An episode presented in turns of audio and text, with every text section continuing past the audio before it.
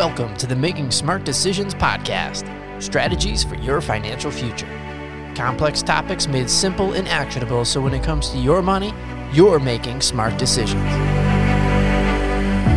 And now for the disclaimer. The following program is sponsored by JT Financial Group, which is solely responsible for its content. Securities offered through JW Cole Financial Incorporated, JWC member FINRA, SIPC. Advisory services offered through JW Cole Advisors Incorporated, JWCA. JT Financial Group and JWC, JWCA are unaffiliated entities. With decades of experience, here's your host, Josh Tirado. This is Josh Tirado, and this is the Making Smart Decisions podcast. Today, we are going to dive into ESG investing. So, ESG investing stands for environmental, social, and governance investing. It refers to a class of investing that is also often called sustainable investing. This is more of an umbrella term for investments that seek positive returns while having long term positive impacts on society, the environment, or the performance of ethical businesses at the same time. Oftentimes in the past, this was just called socially responsible investing. A lot of times people see the term SRI or sustainable investing. In its early years, it was mostly focused on green companies and green energy companies back in the day. What that meant was while this was a worthwhile, noble investment and noble cause, the performance was not very good. The problem is when you just want to focus on nothing but green companies, you are really narrowing your pool of investment companies, investment choices. So they tended to be smaller companies, startups, riskier companies because of their size and their relative youth in business. And also, they're all focused in the same industry. So you are really into this one niche. And if that niche didn't go well because of the current economic cycle or, or news, all of your green investments would suffer. So it, it became a problem. And this was early on when I started trying to use these investments with my clients that cared about this was we had to put aside a certain pocket of their investments to say, okay, this is going to be more aggressive and this is going to be focused on green. And we still be well diversified with the rest of the portfolio. That has evolved substantially over time. Things are just no longer green investing. Now you have sustainable investing, which happens in a, in a myriad of, of ways, not just energy. Okay, you can look at energy, you can look at forestry, you can look at waste management. There's, there's a number of things.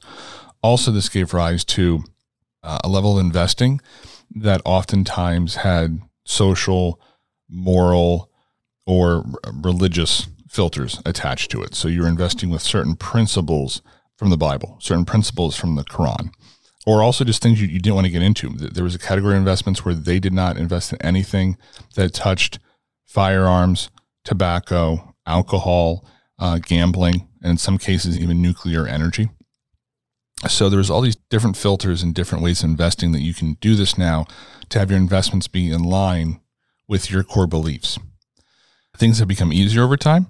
Things have become more diverse over time and the returns have become better.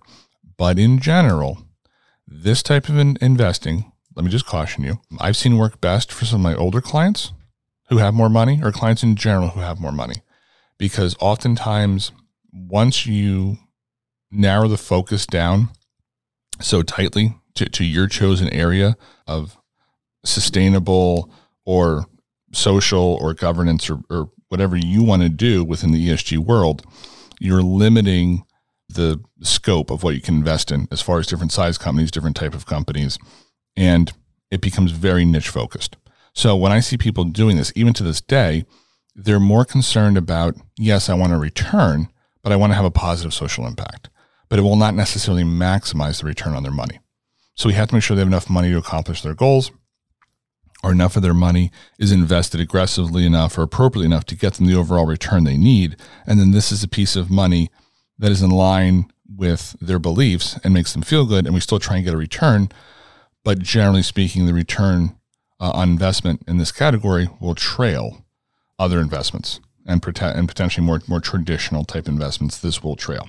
This has been changing over time. It's going in the right direction. It's covering more and more investment options. More and more money managers are, are doing it. They're offering more ETFs based on this, more mutual funds based on this. So it is very interesting, but I think it's a very important decision and discussion to have with your financial professional as to how this can play into your portfolio. I, I do not think that this should be your entire portfolio. And I don't want to rub anyone the wrong way, because I don't think you should invest going against your beliefs. But at the end of the day, there very well may be a trade off between your beliefs and the performance of the investments. And you just need to know that going in and take proper precautions and do some proper planning around it. So it's a great niche of investing. But again, you have to be you have to be careful. Thanks for listening to Making Smart Decisions with Josh Tirado. For more information and show notes, visit our website at jtfinancialgroup.com. Email a question or schedule an appointment. Follow us on Facebook at facebook.com forward slash a guide for your journey. The preceding program is sponsored by JT Financial Group, which is solely responsible for its content. Securities offered through JW Cole, financial member FINRA, SIPC. Investment advice offered through JW Cole Advisors, JT Financial Group, and JW Cole Financial. And JW Cole Advisors are unaffiliated entities. The opinions expressed by JT Financial Group should not be construed as specific investment, legal, or tax advice. All economic and performance information is historical and not indicative of future results. Investing may involve the risk of loss of principal. Any tax advice on this show is not intended to be used by a person for the purpose of avoiding U.S. federal or state tax penalties that may be imposed on such person, and each listener should seek advice from their tax advisor or legal counsel on topics that arise from the show. JT Financial Group is not providing legal or tax advice. Nothing should be construed as solicitation or an offer to buy securities.